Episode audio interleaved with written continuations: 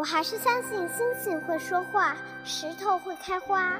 穿过冬天的风雪和夏天的木栅栏，你终会抵达。喜欢的歌，静静的听；喜欢的人，远远的看。谁的错？谁来的？我喜欢你。人为什么要爱？因为蠢。爱对了是爱情，爱错了是青春。青春如酒，成长正酣。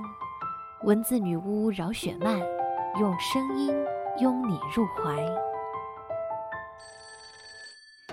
喂，我是雪漫。Hello，大家好，这里是雪漫电台，我是雪漫姐的编辑轮仔。今天要跟大家分享的文章依然来自雪漫姐的公共微信十七 Seventeen 的作者沙弥。一起来听听今天的这篇。对不起，我不想安慰你。我一直觉得，真正痛苦但强大的人，是那些强忍着眼泪，一言不发地向前走，无论如何也要拼命摆脱束缚，挣脱泥泞的人，而不是那些拿着伤口当借口，一昧地奢求同情与怜悯，只顾自怨自艾的人。当 A 同学跟我说他要分手了的时候，我没有安慰他，自顾自地忙完自己的事情之后，听他在耳边抱怨我为什么这么不近人情。对我来说，他口中所念到的分手，就像出轨一样，只有零次和无数次的区别，而我并没有想要见证这无数次分手的耐心。第一次他向我这么哭诉的时候，我拿出这么多年没有谈过恋爱，但见证过无数恋爱的经验去开导他。企图将他从情绪崩溃的边缘拯救回来。我告诉他，如果是真的彼此喜欢，两个人就冷静几天，相互磨合并为之改变吧。他已经那么对我了，不可能再和好了。他义正言辞地拒绝了我的建议。我转而跟他说：“那你不如考虑分手，好聚好散，长痛不如短痛。”他却又泪眼婆娑地告诉我，回忆起过往，觉得。真的好不舍得。那次讨论的结果，是在他的一句“你单身，不懂这些感情的事儿”这样淡淡的嘲讽里，尴尬的结束了。他还有嘲讽的力气，看来难过是真心的，但也只是短暂的。至此之后的多次分手，我劝慰的话，对他来说都只是临时的止痛药。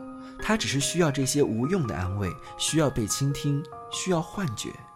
他就像说着“狼来了”的孩子，习惯性的把分手和男朋友挂在嘴边，享受着自以为收放自如的游戏，也希望得到别人的安慰和怜惜。可是他每次分手的起因都是一样的，走不过一方大男子主义，一方孩子气。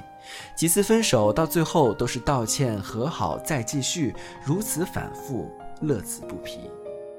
作为旁人，我看着都累。更无心插手，因为并不值得。一个不懂得如何去珍惜自己和提升自己的人，他不值得我去顾及。人们常说恋爱中的女生智商为零，可我坚信，好的爱情是两个人都在相爱的过程中，慢慢的变得更好了，不是非要用难堪的话语或者老死不相往来的方式才能让彼此成长。好的爱情是你在闹，他在笑，他在向前走。你也没落后，和他并肩共看风雨变幻。A 同学和男朋友生活在同一城市的两端，她能够精心的花一个小时的时间化妆去见他，却做不到静下心来花一个小时的时间去看书。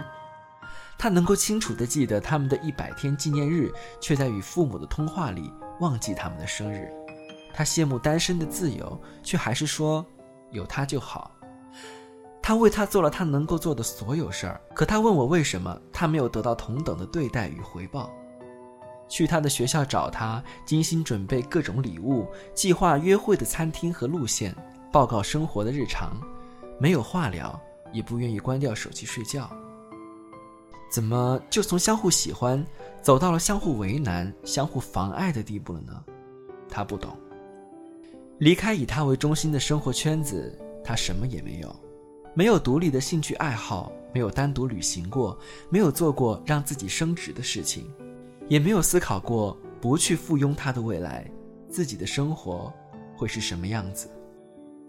而男生在没有他的时候，生活依然风生水起。他在朋友圈晒了刚刚短途旅行回来的照片，他申请了高校的交换学习活动。没有 A 同学，男生一样过得很好。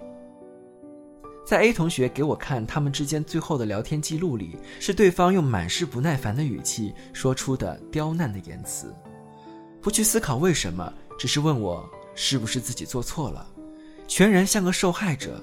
只是，错误都是两个人造成的。在我让他去图书馆多呆呆看看书的时候，他说无趣；在我建议他多去做运动健身的时候，他自信自己的身材可以了。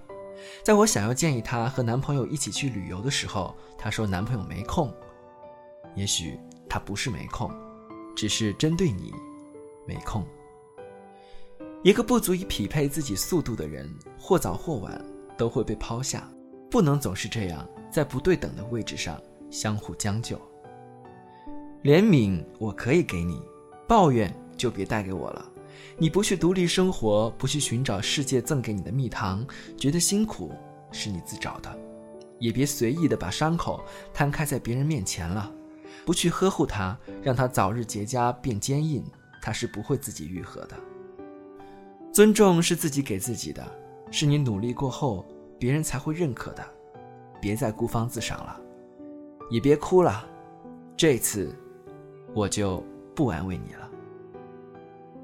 好啦，今天的分享就到这里结束了。如果你也有好的文章想和我们分享，欢迎在雪漫姐的公共微信十七三零七下留言，我们会及时回复。这里是雪漫电台，我们下周再见啦。